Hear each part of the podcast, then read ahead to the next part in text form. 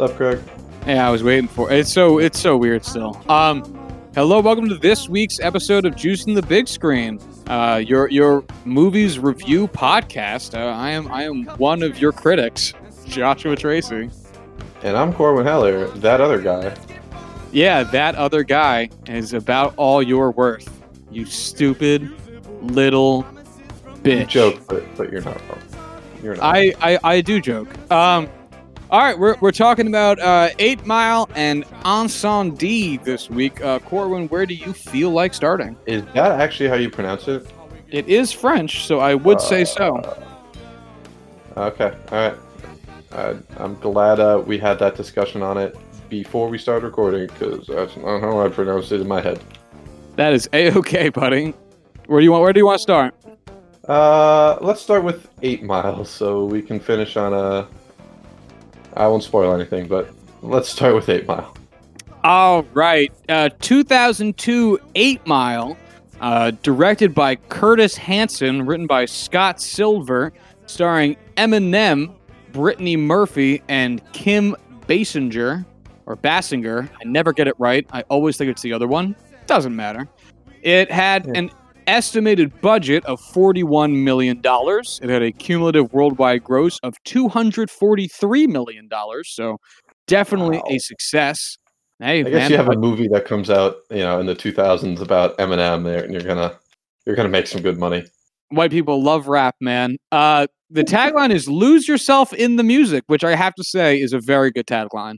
Yeah, Um, it has one Academy Award win on the back of one nomination, and that was for Best Music Original Song for the song "Lose Yourself." Um, and that was an Oscar for Eminem, Jeff Bass, and Luis Resto. Corwin. Luis.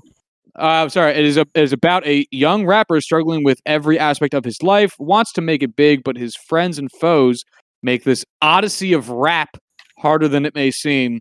Corwin, since this is your pick, I'll let you start. Tell me about Eight Mile. Man, uh, I have never seen this movie before. I am a massive Eminem fan. I had a lot of hopes.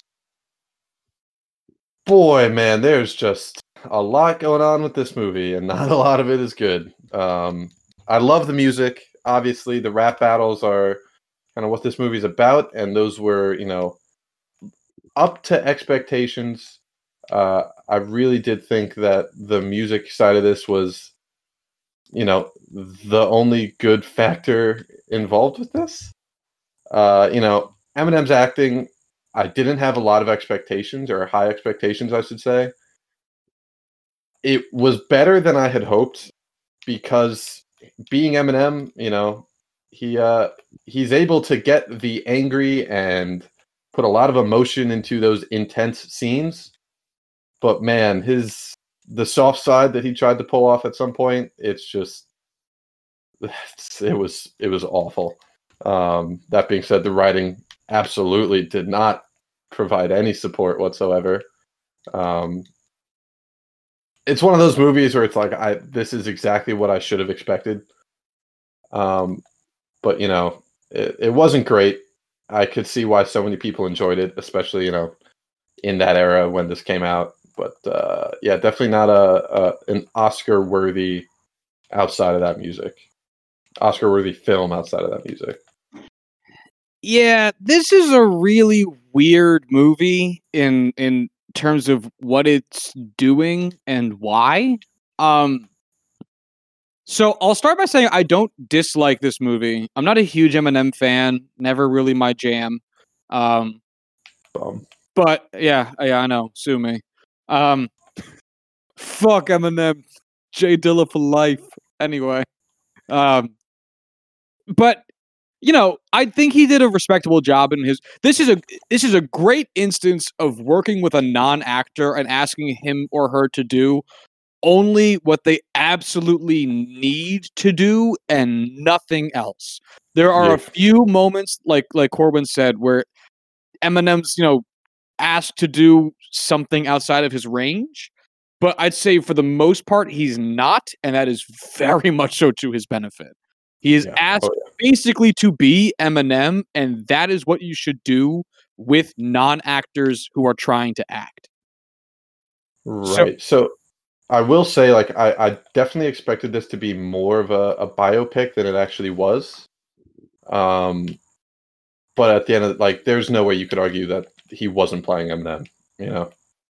Yeah, yeah. I mean, I, it's definitely. I don't know the extent to which it is biopicky, um, but it, this is definitely basically just Eminem the character, um, Eminem the fictional fictional character, um, being played by Eminem the actual man. Yeah. Uh, but the movie's super weird because not all right. So its premise is is about rap, and it stars who at the time is one of the three biggest guys in hip hop. Um, and yet there is not a lot of rap in this movie. No. Right? No, no, no. There's the I was rap amazed that like the soundtrack really wasn't anything more than some beats. You know, they had a, a couple songs to start and end the film, but Yeah. uh, it really was just the rap battles. yeah, they had the rap battles at, the, at that bookend of the movie at the beginning and the end, and there was like, uh, there was like some freestyling in like parking lots and shit, like here and there, but that's not what I would call being music centric because that's much more uh, a scene than it really is uh, a musical backbeat, and that is really surprising because so much of this film feels ready for there to be music and rap and then it just d- d- just doesn't and it, it honestly makes the ending rap battles so fucking weird because you haven't seen Eminem rap with like an actual piece of music behind him since the beginning of the movie and he hasn't really shown the inclination to do so since then. So it's almost like he's just kind of he went through this whole odyssey, which we'll talk about as it, this goes on a little bit, but at the end of it, it's like, all right, now I'm ready to do this rap battle again. And one one of my very one of my few notes is like, I for I, don't- I didn't forget, but it's like this feels so forced because there was the the return to the rap battle at the end because there was no like I got to prep for the next rap battle. There there was there was no there was some conflict with uh the free world guys, but it was Mhm. it was Fuck the free world. fuck the free world. Um but the idea of music in practice and not music in passion was not really a big part of the movie. There was a lot of discussion about Eminem wanting to have a career, and there was a lot of you know Eminem trying to, I guess, get like some of the logistics down with that guy that was part of the free world who like had the studio time and like blah blah blah blah blah. But and that's all music, the passion or music, the career, whatever.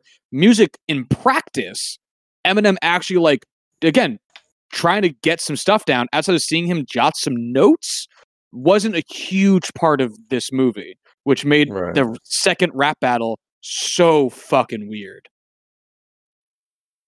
for me. Yeah, it was one of those things where I thought it was going to be more music focused and not Eminem kind of being a bum focused. Um, not even being a bum, just like more of a a life and family story instead of music, which what I think you know all of us expected, you know, going into this for the first time, but is what it is, you know. Um, I do think the the music side of it was far and away the best part. Uh, I don't think that's Oh, really a major debate. Yeah. Um, Like as someone who's not the world's biggest I, I don't really I guess truly like hate Eminem or or vastly dislike, but he's not my guy. But seeing him perform like that's what we're watching the movie for. Like that's why we're all here. Like and that's where he really shines because surprise surprise the musician is good at music. would've So- thought? Yeah, shocking. Um, I guess let's talk about about the the entire middle chunk of the movie that doesn't take place in the rap battles. Um, what do you think of the bunny rabbit character? Oh, I, I'm not a huge fan. Um, I mean, at the end of the day, like it seems to be an attempt to granted, I don't know Eminem personally. I can't speak to his personality or any of those aspects of his life that I obviously would never be privy to. Um, that being said, it's just it seems like they really wanted to try and make him be this what what am I trying to get at? It's just like I I really don't think that's who Eminem actually is. Like they tried to show him be this like soft spoken, um, you know, super family oriented guy who by all means, like, yes, I guarantee you Eminem is incredibly family focused with his family, but I don't think that's actually the most honest aspect of it. I don't know. I, I don't I don't love it. Is I guess that'll be the final answer for this. Uh, I, it just didn't feel natural. It didn't feel authentic. And again, I really don't know that for certain, but that's my opinion. I don't know. So I'm going to try to take this from a few different angles because it's weird what they ended up doing. So here's how if if we were talking about this before watching it in like 2001, you know, before the movie came out or some shit, the way I would have expected this movie to be going into it is so you're telling me it's about Eminem's life and it's centered around rap battles. Okay. Mm-hmm. So I would expect let's leave the bookends in there with the first rap battle and the second rap battle, and I would expect the the middle of the rap battle to be, uh, or the, sorry, the middle of the movie to to almost be Rocky like in mm-hmm. terms of you know like Eminem training, uh, working on different rhythms with different backbeats, working on different uh, attacks and counterattacks, responses, timing, and then also working with you know through maybe some of the music industry stuff, um, some smaller degrees of grappling with some of the problems that were brought up in the film because ultimately I don't think they needed to be as present for them to still be effective because the things that Eminem ends up using in his final rap battle scenes are very surface level things. Yeah. They they're very like uh, yeah, I'm white. Yeah, I'm broke. Yeah, this guy fucked my girlfriend. Uh yeah, my friend shot himself. And these are all things that you like those first three or four things I just said. Mm-hmm. Those are things you got 10 minutes in the movie. Right. Like and like the, the the big kicker was just an offhand comment he overheard at a party that they like really held on his reaction of like, "Oh, I heard it. I know this now." But yeah, yeah, they were yeah, you're right. So they, they makes fun of one of the yeah, he makes one. He makes fun of one of the, the one of the main guys, Papa Doc, aka Captain America, um, for I couldn't not see it anymore. That he's Captain America. Um, and it made me so happy. Um, uh, is he? He's not Captain America. He's the Falcon dude. I thought the Falcon dude became Captain America at the end of Civil. At the end of uh, the the the most recent one. I I, I didn't see the movies, so I don't know. I oh, guess well, I really shouldn't be speaking. Yeah, well, if if anyone out there didn't see the movies, Captain America is black now, and we are all better off. Um, anyway, that actually so, I know this is a movie podcast, so it is technically like on topic. I never thought that would be something that happened. I just I feel like people would be up in arms about Captain America being, you know, black. Well, luckily for us, the people who would be up in arms about Captain America being black are adding themselves as really stupid racists, and we don't have to pay attention to them. If you if you email us upset that Captain America is black, I I I know exactly what your problem is, and it's that you are a racist, and uh, you're just a bad fucking person. Yeah, you're just a bad guy, and and I don't care what you have to say. Anyway, um, moving on along. So there's he's moving through trying to show a lot of different aspects of his persona, trying to build a portrait of a man, and I think that's that's a very good thing. I think it's a very respectable ambition for the film. But when you get to the end of the movie, I'm not sure any of it mattered. Because that's what's weird about this movie. It wants to be like a character study, but it isn't set up to be one. It's set up to be a movie that should have been more like Rocky, where at the end of it, he gets meaning out of this rap battle, which again is like how it ends. So you would think that is true, but it then brings into question why the fuck did was Brittany Murphy even in this fucking movie? Like, her character didn't even need to really be there. All she No. needed to do was be like, "Hi, I'm Eminem's girlfriend. I'm gonna go fuck that guy, and he's gonna tell a bunch of people about it." And then that's that's all she really had. You know, his his mother didn't really need to be in the movie outside of, "Hi, I'm Eminem's mom. I'm white and I live in a trailer park." Also, my son watched me get plowed and had no reaction. Um, that was weird. I will So- say uh, that is by far and away the biggest difference from the reality of it, uh, because goddamn, Eminem's mother was not that supportive, and he is No. very vocal about that in uh, uh, most of his songs. Yeah, yeah. Uh, she was kind of a wild character. Um, also weird to see Michael Shannon uh, 18 years ago looking exactly like Michael Shannon does now. Oh my god, I know um, that was ins- that was crazy. yeah, yeah. Seriously, he looks exactly the same. I am so envious. Um, I guess money really does do that for you. But Yeah. And and this brings me to one of the I guess I don't know if it, if it's all that spicy at, at this point uh, based on how our conversations have been going. But one of the other points I was going to bring up is that Bunny Rabbit's a fucking dick. He's such a bad dude, and they they want to paint him as this the sensitive guy who's going through stuff, but he seems like just such an asshole. Like in the beginning of the movie, I wrote down rapping to Sweet Home Alabama about being ungrateful for a free car from his mother is the whitest thing imaginable and so shitty.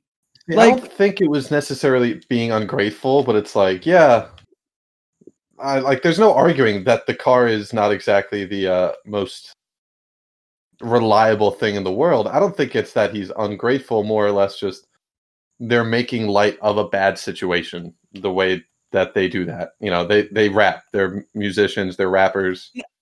I- Um, I get that, but it's if you or I got that coming from a more middle class families, I think it would be different. Like, what else is his mother to do? It's all she has. You know, right. it's and my point is that throughout the entire movie, Eminem is constantly pawning off his problems on other people. He's he's blaming his friends at one point for why he doesn't his career isn't moving forward. He's he's blaming the the one in he has in the record industry kind of for for double crossing him for also working with other hip hop artists that he kind of has beef with. Like he he's blaming everybody for his problems.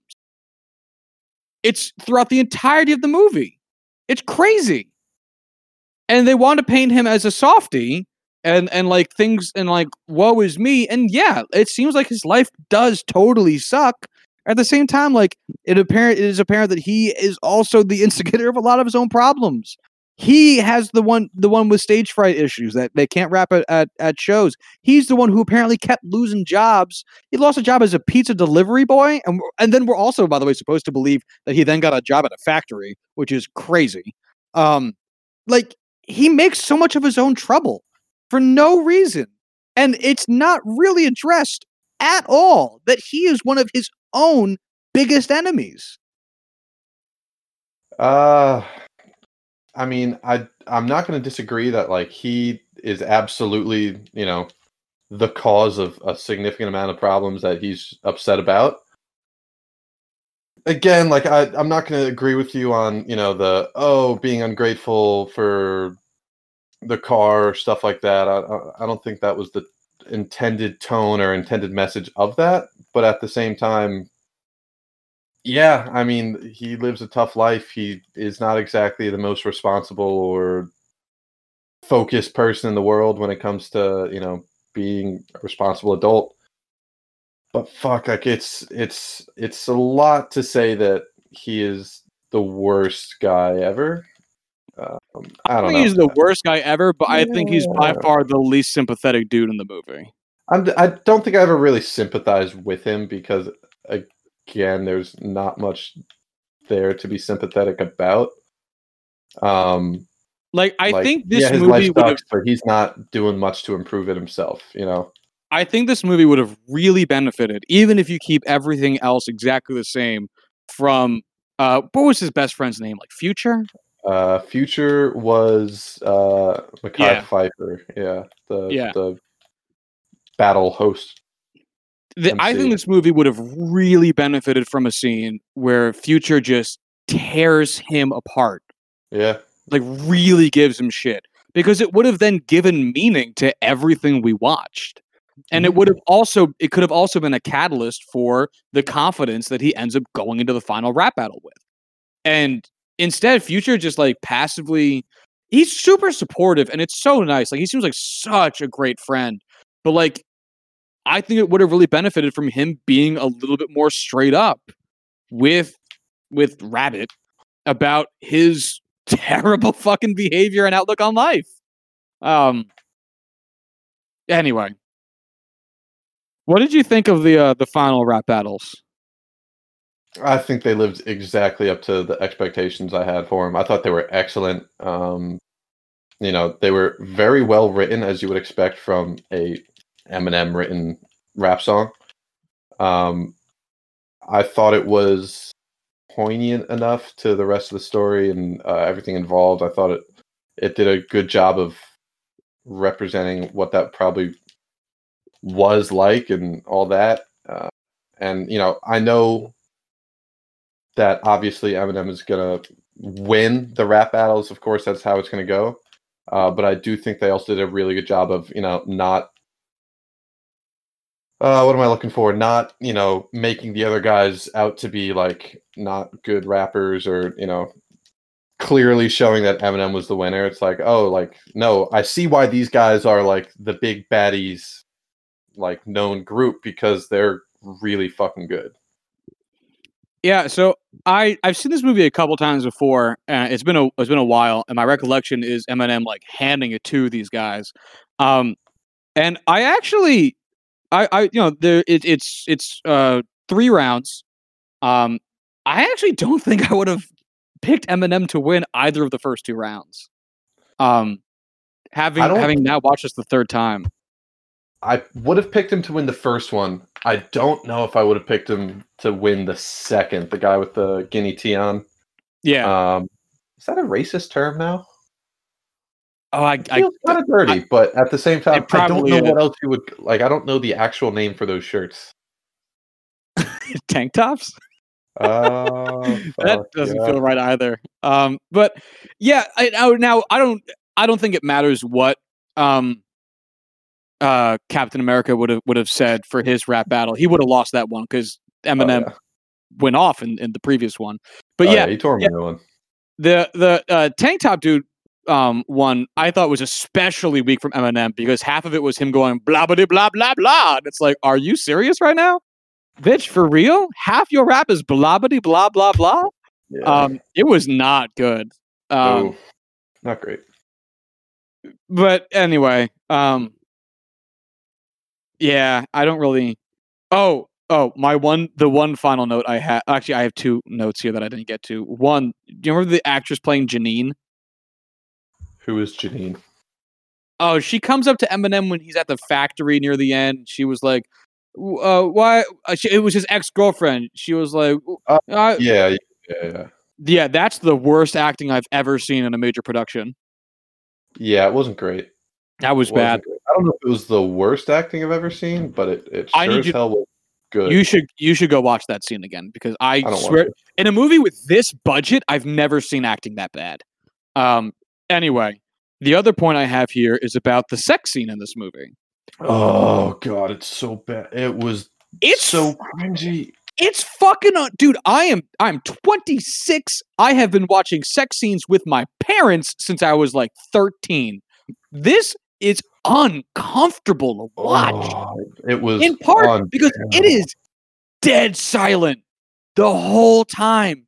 There is no noise. There's no music. There's no real grunting. There's nothing. It is fucking uncomfortable. And to watch Eminem's vinegar strokes in complete silence is so weird. Like I was waiting for like someone to walk in or catch him or something, and then it was like, oh, he just came. He finished. I watched it on like this wasn't like a sex scene. This is a sex tape. Oh, it was it was probably the worst sex scene I've seen. I dude, I know. It is it's so bad. It Like was I'm trying I'm trying not to be as hyperbolic as I usually am, but that really was probably the worst sex scene I've seen. That was brutal. Yeah. Yeah. Oh, ugh, ugh. it was it was really uncomfortable. like Oh. I, like I'm not being hyperbolic when I say that it was less uncomfy watching any of the three sex scenes from the room. Oh, I forgot about those. Those were bad. But no, they're uh, so bad. At least like within the context of the film you're like uh, this isn't anything worse than anything else i've seen so far so i'll roll with it um but this was this was this was awful Yeah, because in the room there's like an obvious lead up. There's an attempt at romantic angles. There's music in the background. In this one, there isn't even really any lead up to it. Brittany Murphy basically just like, "You want to fuck?" and Eminem was Yeah. like, "Yeah," and then they did it in dead silence. So uncomfortable. um so the the guy that eminem rap battled to start out the film it was like tic tac something like that little Oh, tick okay. Okay, i forgot his actual name is that um it? but i'm sorry I was gonna say, is that it? what are you talking about You stopped talking. Oh, sorry. I, I, it sounded like you were trying to say something. Um, but that's uh, that's Proof. That was Eminem's like best friend, like growing up, coming up, uh, and he was killed shortly after they they made this film. And uh, so, like, if you see Eminem now, he's got two giant tattoos on his forearms for Proof, and it was just cool seeing him in this, um, because he he wasn't, you know, hasn't been on the forefront like Eminem has been, and all that. But yeah, that was a cool little Easter egg almost. Yeah, and then the character of Future is based on Eminem's friend Proof. Mm-hmm. So fingerprints for this all over the place in this, um, which is really cool to see. So Um, uh, yeah, I, I got really nothing else to say about this. This uh, there's not a whole lot to say, but I, I really don't have anything else. All right. Um, why don't you give me a, a final rating and review then, and then we'll move on to the next one. Oh man, this is a, a great movie to watch some some fun rap scenes, but uh, oof, quality actual like movie production, writing, acting. It's not great. It's not good. I would say. Um, uh, this is like a two out of five. Yeah, that's about where I was sitting. I'm waffling somewhere between two and two and a half. the The problem is that it's not like, oh my god, this movie's terrible. You know, it's not like, whoa, how did this come to? It's like you see all the fingerprints for a good movie, but it's just it just didn't really come all together. So I'll probably mm-hmm. settle in in the same spot as you, uh, a two. Like I don't if you if you really love Eminem and you wanted to watch this movie, I would say yeah, go ahead. Like you if you really love Eminem, you might be disappointed from a filmmaking perspective, but you will get to see a lot of Eminem and Eminem raps. So if your goal is to see many scenes of Eminem and then see him rap, this movie will do that for you. I can't guarantee it's going to be a good movie, but it will do that for you. Um, so, but in terms of an actual movie, movie, if you don't see this, you're not missing anything. Yeah, and that's exactly how I feel about it. I, I knew this wasn't going to be a, a classic, but at the same time, I'm a big fan of Eminem. I wanted to see this to see Eminem, and that's really it. That's all you need. Yeah. I think you watch this with the perfect context then. So, shall we jump over to our second film of the day? Yes. All right. Now we're going to be talking about 2010's Incendies, uh, directed by Denis Villeneuve, um, written by Denis Villeneuve, as I'm trying to better my pronunciation of that name. Sorry for laughing through it. Uh, also written by uh, Wajdi Muwad, Muawad, uh, Valerie Beaugrand Champagne, and I already said uh, Denis Villeneuve, uh, also a writer on this film. It stars Lubna Azabal, Melissa Desormeaux, Poulin, and Maxim Gaudette. Uh, there's a lot of French and Arab names in here, and ooh boy, um, it wow wow, it only had an estimated budget of six point eight million dollars. That is surprisingly low, in my opinion. Yeah. Um, cumulative worldwide gross of seven point one million dollars. So made its money back, but I wouldn't call that a, a true box office success there. Um, tagline, did I lose it? Ah, uh, the search began at the opening of their mother's will, which is accurate and not fun for a tagline. Right. Um, it was nominated for one Oscar. It was nominated for Best Foreign Language Film of the Year for Canada. And you might be saying, why is this a foreign language film in Canada? Because this uh, is in, in French for the vast majority of it, with some smatterings of, uh, not even some, some, some smatterings, with, with, a decent amount of uh, Arab spoken as well. Uh, Mhm. But this movie takes place in Montreal, which is basically its own subset, its own sub uh, country in within Canada, or at least I'm sure the uh, Montreal peoples would like to see themselves in that way. Um, it is about a twins' journey to the Middle East to discover their family history and fulfill their mother's last wishes. Um, Corwin, shall I start, or would you like to take the reins? Uh, it's your movie. You go first. All right. All right. So I'm gonna again. I'm gonna. I'm gonna warn here that there is no good way to talk about this movie without ruining the entire movie. Uh, and I strongly recommend you watch this movie before listening to us talk about it because it's so much of its appeal in my. And don't get me wrong. I love the rewatches. I, I truly treasure the rewatch. I think this is a really good movie. Um, but so much of it is is worth seeing things unfold without having prior knowledge.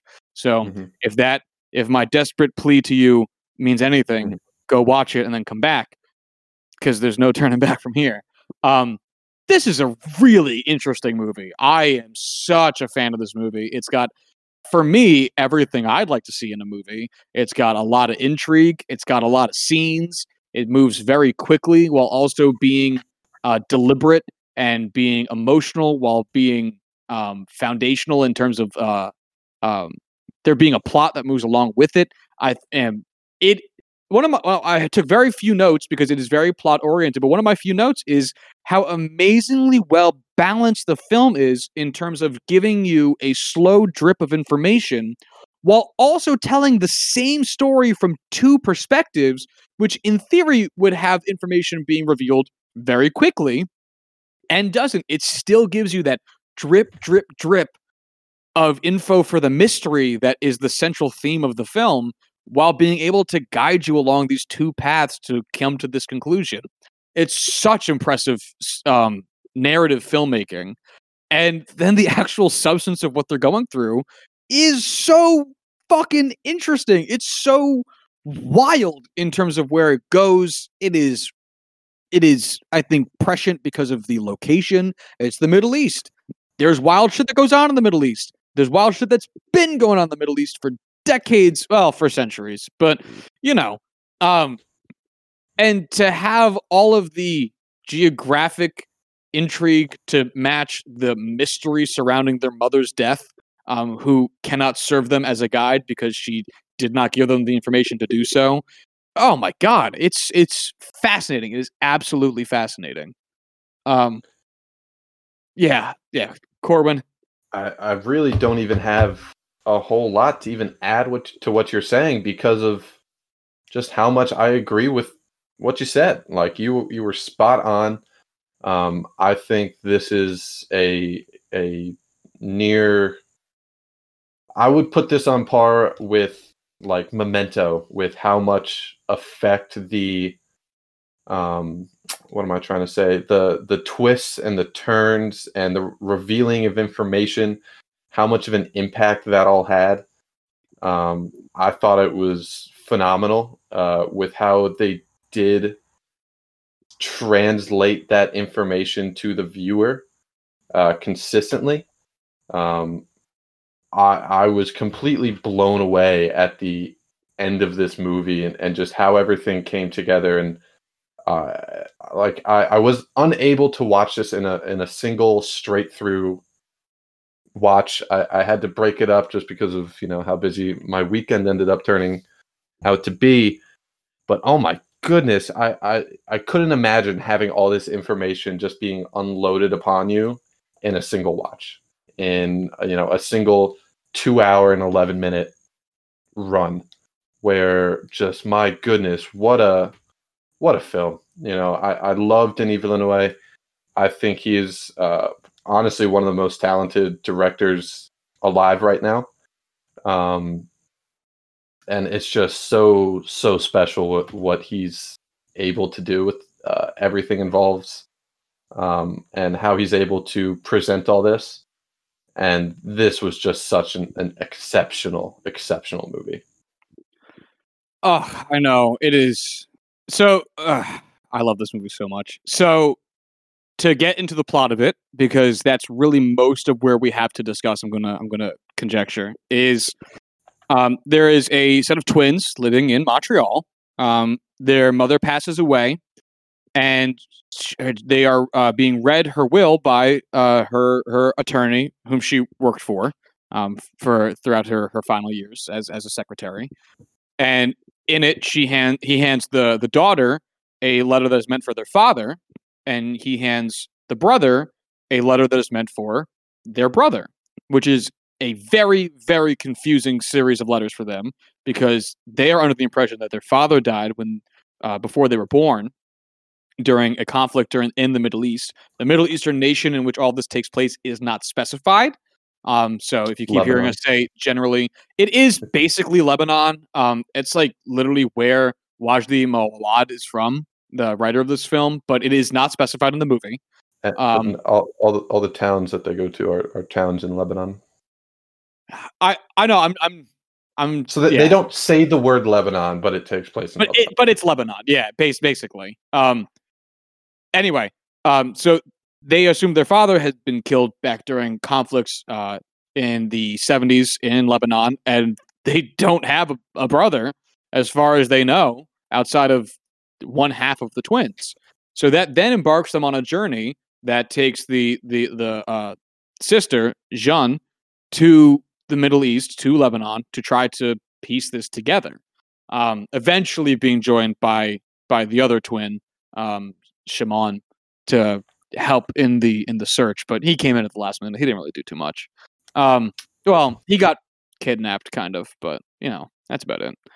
Not yeah, not kidding. He got he got told to follow along and then got a hood thrown over him. You know, you know the whole deal.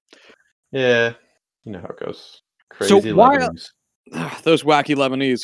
While it's telling the story from the daughter's perspective of trying to have to figure out where her mother's old village was and where she went from there, and um, discovering that she did in fact have a boy that was born before them that was brought to uh, an orphanage that got destroyed during the war and where those kids go, blah, blah, blah. Um, they also then start going into flashbacks of the mother at these points in time, moving chronologically throughout the story of her own life, um, giving you additional details, showing that, you know, that she had this child and what ended up happening with it, the uh, special marking that was placed on the child so that she could hopefully one day identify that kid again in the future. Um, and then these two ends of the same story are being told in parallel as the movie progresses towards the ending. Um, and man, it's just fucking amazing. Yeah.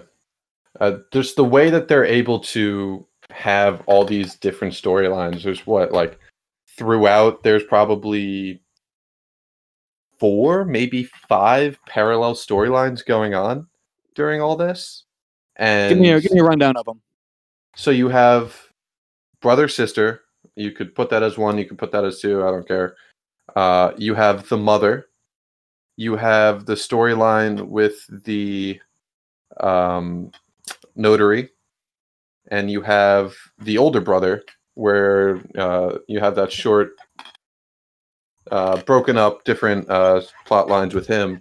So that's five, six, even depending on how you want to break that down further. So that's that's a lot going on where these characters aren't interacting with each other. They're in their independent storylines, independent narratives that, while they all relate to what's going on, aren't able to interact with these other characters and directly, you know, share this information, whatever.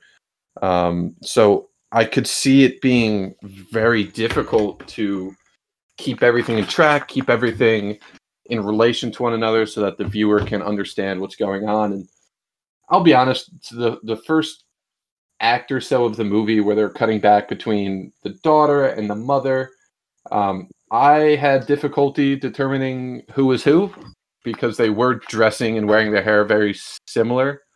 Um, but again, that was also the peak of me having to pause, start, pause, start. So that's a very small complaint that I'm not going to hold against the movie because I very much know that that is a, a me issue. But outside of that, they did a you know Denis did a phenomenal job of keeping everything uh, just super tight uh, as, with all these storylines. And and what's amazing, again, it, uh, the the the control over information that is that is being revealed to you is just I just can't stop thinking about how perfectly it was done. Because upon watching this I mean, i've seen this movie five six times now because i keep i love showing it to people. I think it's such a good movie. Um and if especially great for um people who haven't watched a lot of foreign films getting into it because i think it's really like encapsulating. Um but anyway um watching it a second time you could you could figure out that the you know the ultimate reveal pretty early on um, based on things that they show you that you just aren't ready to piece together yet. You know, the the opening scene of seeing all the the the, the young boys getting their heads shaved because they're you know being basically enrolled into some extremist militant group uh, terrorist organization reveals a, a pretty early on basically where this movie's going to go. Um, it might not be evident for you, because you don't know anything yet. But watching it a second time, it's like, oh my god! Like right from the jump, right mm-hmm. from the jump, you you can really start seeing how these pieces are going to fall. Um, even then, like I I didn't even know what was going on with that to begin with. Like I I didn't know the context. Obviously, you don't really know exactly how it's going to go down, but at the same time, man, like looking back, watching this, you know, this very much feels like something you're going to have to watch multiple times to really appreciate to the fullest extent. Wow, that that does such a great job of setting that up, even though you don't know it. Yeah, I, I mean, oh, it is, which which feels like the mo of of Denis Villeneuve is that like so much of his film, so many of his films are are so detailed and intently uh, or deliberately constructed and and meaningful in their in their choices, which might not seem evident on a first watch, but that I think will ultimately or ultimately has led throughout his career to uh, not the world's greatest turnout um, uh, to the box office, which I hate being like an end all be all for a film's success because having art be a part of mainstream cinema I think is very important. Um, but that might not ultimately translate to dollars and cents. But uh, fuck that shit. Anyway, um, I don't really have many notes. I'm looking at my uh, the same four notes I've been looking at the whole time. I I mean, I uh, I I'm, I'm going to start searching for things to talk about at this point. What do you think of the acting? I like it. I don't love it. Uh, you know what? No, I can't even say that. I, I think it is a a very well done, you know, performance for all of the main characters, especially the two lead women in this. Um, I I think my initial, you know, holding back is really just because of um, uh, what am I trying to say? The the the fact that is there is a language barrier, um, and it, it's hard to understand all the intricacies of you know the the acting when it comes to it. Um, but at the same time, God, I just this is a great film, and yes, the acting is phenomenal. Um, but oof, like I, I just I love so much about this. Um, so yeah, I, I think the acting does add a lot, but it's it's not the it's not the it's not the the draw to the film, at least for me.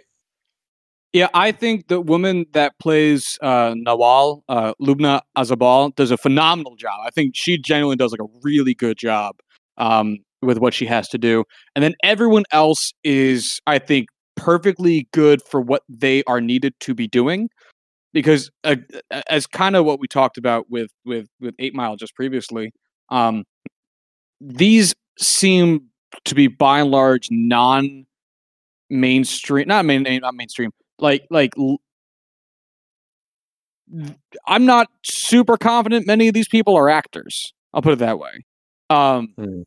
Maybe not the, with the core part of the cast, but like even looking at the IMDb page, uh, like five people even have pictures, um, which again isn't like the end all be all of determining whether or not someone is like a professional actor, but you know, it, it's telling us to to what extent they have a a large repertoire of films, but they are asked to do pretty straightforward things because while this film is very emotional and um I, I guess I, you know heartfelt in, in, in what it's trying to to do it is also plot oriented and everyone needs to just be their part. And as long as you can cast people who are going to be a brushstroke in a greater pin- painting,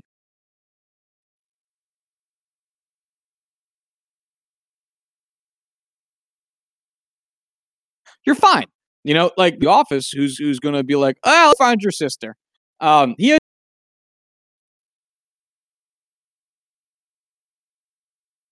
doesn't really need to do a lot on the uh, on IMDb, but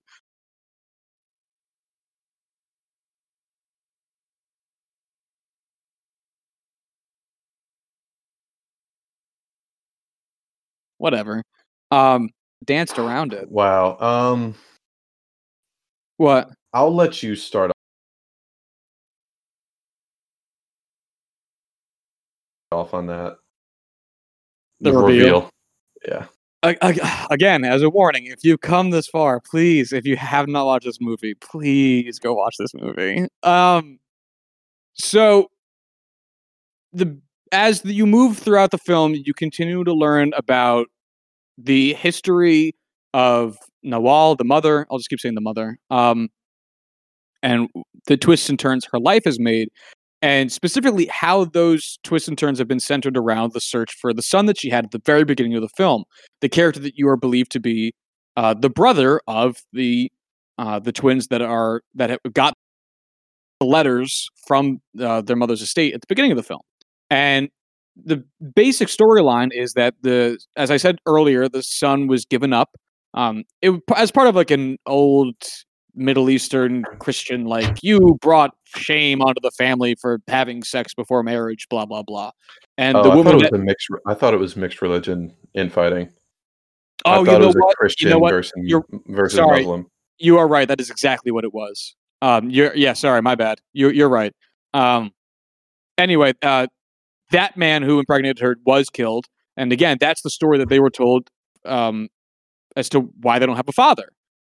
That man who was killed, who ultimately yielded her one son, so not the father of the twins, as, as you see very early into the film, did die. So she goes, that uh, the son gets given up to an orphanage. That orphanage then gets destroyed during a military conflict or a insurgent conflict. Pick what the correct vernacular uh, that the kids all end up getting basically conscripted to fight in in in this war with one of the with one of the those kids being um, Nawal, the mother's son. He grows up to be a soldier, and as Nawal kind of moves through her own life, she finds herself in prison for killing a. I, I'm again dicey as to whether it was a political leader or a religious leader. I think it's a religiously political leader. Yeah. Mhm.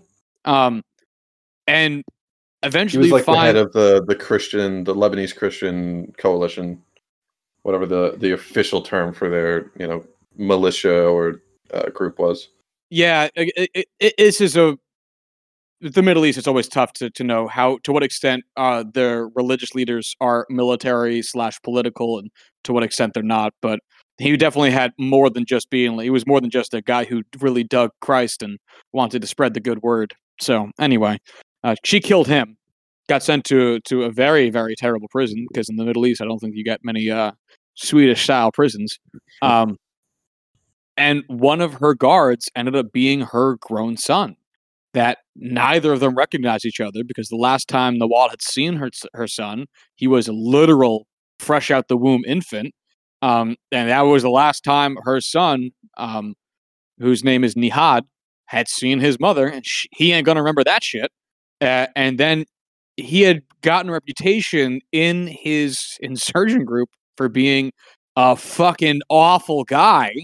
Um, and his one of his duties at the prison was basically the guy who fucked you, and he raped his his mother uh, for like 15 years or thir- 13 years approximately.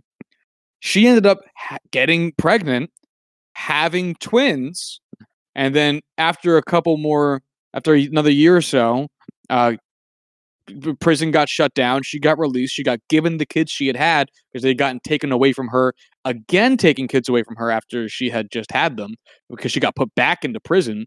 They gave the twins to her, who ultimately grew up to be the two people we spend most of this movie looking at, the twins that from the beginning, uh, and sent to go live in Montreal.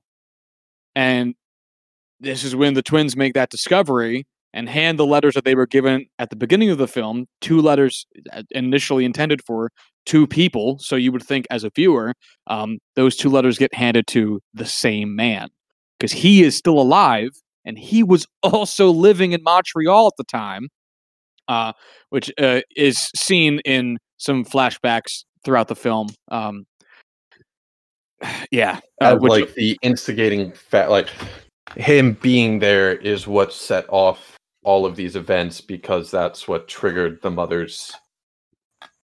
like I, medical. I don't know exactly what happened. Maybe it was like a, a stroke, and I don't know. Tough but- to say. Right. The what caused the film to occur was him being there. Right. Uh and him reading the letters from Nawal, one addressing her her uh captor, her her uh rapist, really. Um and telling him, fuck you, go fuck yourself forever. And then one letter talking to her son saying, uh, I love you, I've always loved you, and I will always love you forever. Um in just a hugely bizarre twist and a super emotional scene. Um, so, Corwin, at what point did you realize that was going to happen? Um uh I actually had to look it up because I hate doing that with films. I want to, you know, I want to experience that, but when Simon was telling his sister the one plus one equals one, and she let out that just ghostly gasp. I I knew I missed something, and I had I really just was not keen on what exactly that was, or you know what they had learned through, um, you know, having that talk with the warlord at the time. So I had to look it up, and that's when I I realized it, and boy, that was that was something uh, to say the least. Yeah, I mean, my God, it's it's one of those things where like you're watching, and you're going, no, no, no, no. Um. Oh, and I just, I just am in love with how they they slowly let out, and even even the conclusion itself isn't made to be like it's not a huge like show stopping moment, it's ultimately a pretty small moment, you know? Like it Mhm. is really very controlled, very tight, very small, very emotional and oh my god, it's just it's it's so well fucking presented. I am just Absolutely. in love with it. It Mhm. Oh, yeah, I don't really know. It's powerful. It's certainly pa- it's good. It fucking gets you. It'll really fucking get you. Um, I'm not saying it's gonna make you cry, but it'll definitely make you make you, you make you pause. Um, because wow, is it a fucking moment? Like it, it's Denis Villeneuve directing, so I went into this with those expectations of having him at the helm. You knew it was going to be a a good film, but oh man, did I not expect to have you know this kind of emotional reaction to it? Because unbelievable, Yeah, it's crazy, right? hundred percent, hundred percent. Oh, um, Really, we probably shouldn't even have reviewed it. We should have just said, "Go watch it," and that's it. That's why I told you not to uh not to look anything up about it before you watched it last week. Yeah. So I Oh. mean, I mean, I knew, I knew the premise was searching for their mother and or their father and brother for their mom, just from reading into it previously. But uh, no, no indication that it was going to be this. Yeah, yeah, it takes some fucking twists and turns you would not have expected. And again, with with it being a two and a half hour long movie, it, or sorry, two hour and eleven minute movie, this movie very readily could have felt too long or boring or that it was being repetitive, and it did not. This is an interesting watch the whole way through, even though they do double down on a lot of plot points because you know you'll see the mother doing the thing, and then you'll see the daughter learning about the thing. It never ceases to be interesting. It will hold your attention the whole way through with how they reveal ultimately meaningful parts of of this woman's life um, while also doing it twice. Um, anyway, uh, shall we do final ratings and reviews, or do you have any other points you'd like to bring out? Um, I I think I'm ready for final ratings and reviews. All right. Um, I went second on the last one, so I guess I'll go first. You'll go second. Sure. All right. Uh, fucking watch it, man. Fucking, Yeah. fucking watch it, man. Uh, I have no real faults for this film. I'm really uh waffling between giving it a four and a half and a five because I, uh, again, given the context of mystery film, I think this is phenomenal. Given the context of a drama, I think this is super effective. Um, I, I really don't know what more you could ask out of a movie like this. Maybe a few notes there, here and there, for some slightly better acting scenes, acted scenes, but like that's so small, um, given the entire scope of what we're working with here. And from it's also beautifully shot. It's heartbreaking. I think it gives uh, a good insight into what is s- still a very real part of what some people in certain Middle Eastern countries have to go through. The the religious extremism affects everybody, and it shows it in a very. I mean, the scene with the bus is is heartbreaking. It's Yeah. absolutely heartbreaking. Um, and and to to really have to see it and confront it and not have it be watered down for you is um effective while also not being over the top in in trying to like slam its fist into your face to get the point across. I I I'm so just impressed with this film for what it is. I'm Mhm. I'm giving it five stars. I'm going for it. Uh, I gotta give it a four and a half, uh, just because on the scale of things, I think I gave Blade Runner uh, a four and a half, and I, I still prefer that movie. Uh, Arrival, I think I gave a four and a half, and that I, I would prefer. So, I'd I'd be very, you know, it would be difficult to give this one a five when holding those to the same, you know, holding them up in comparison. But I mean, God, like just looking over Denis Villeneuve's last films, you know, Blade Runner, Arrival, Sicario, Enemy, Prisoners, Incendies, um, Incendie, excuse me. Um, you know, like I, I think I'd put this as, you know, his fourth best film. And when you're giving it a five, I'm giving it a four and a half. And we both have no honest to God, you know, bodied complaints about it. That's just absolutely incredible. Um, so He's I, I cannot talented. recommend it enough. I, I I'm so so excited for Dune this year. Oh my goodness! I know. I know. Apparently, he's also making a Cleopatra movie because I'm on his IMDb page right now, and that's going to be awesome. Yeah. It's one of those things where it's like I don't really care all that much for Cleopatra, but at the same time, I'm not about to question it because what oh, really? I think Cleopatra is one of the most fascinating historical figures. Like, coor- never really read into it. well, I mean, she she coordinated with Mark Antony and and, and the Roman uh, Empire. You know, like while also leading, uh, being the first uh, female pharaoh of the Egyptian Empire. There's a lot to get into there. Um, oh, it's gonna be so cool. Anyway, it's total deviation. I do have to say I'm I'm more excited for the fact that there's apparently already a Dune sequel in production that I didn't know existed, which I'm Where do you see so excited about. What's up? Where do you see that? Uh, right on the IMDb page, Dune Sisterhood. TV series, one episode. Oh, I don't know how to read. Yeah, yeah. That comes up a lot, doesn't it? Anyway, all right. So you're locked in at four and a half. Yep. All right. Um, then next week's films. Do you want to start? Or do you want me to? Uh, you can start. Uh, I feel like I usually start. All right. I, I am sorry. I'm going with another foreign film, but I I couldn't help.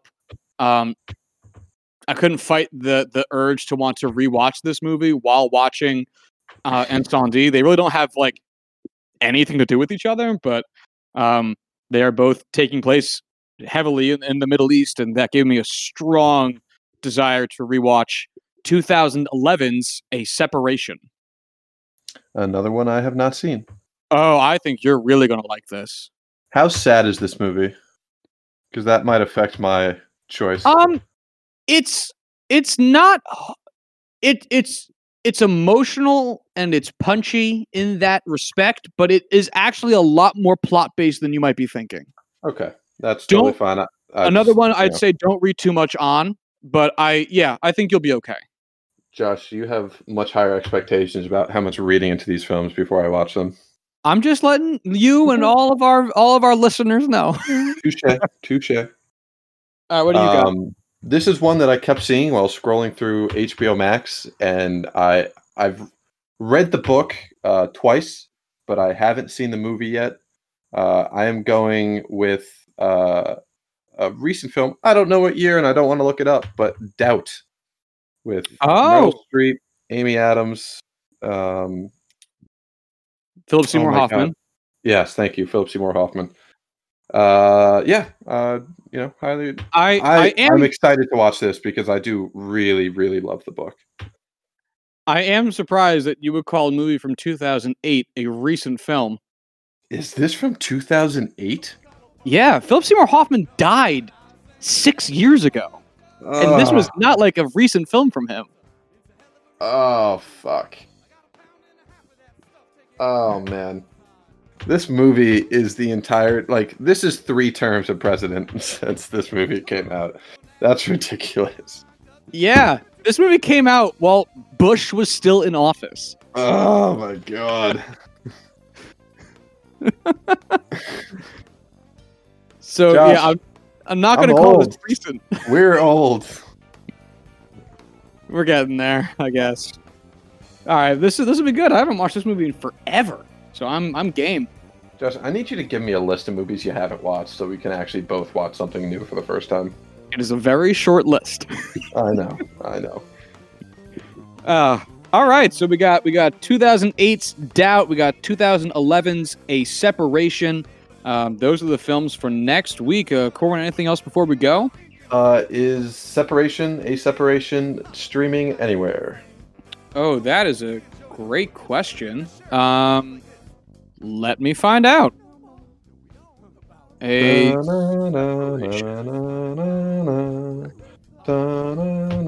uh, not for free. You can rent it on Amazon Prime, uh, but not for free.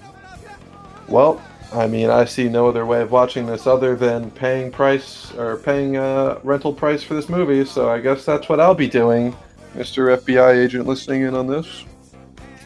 Oh shucks. uh, all right. Um, so a separation, uh, doubt. Those are the movies, not this podcast subscription. Um, and uh, if you want to follow the show on Twitter, you can do so at Big Screen Juice. And if you want to hit us up via email, you can do so at juicingthebigscreen at gmail.com. And uh, until next Tuesday, uh, y'all be good. Bye.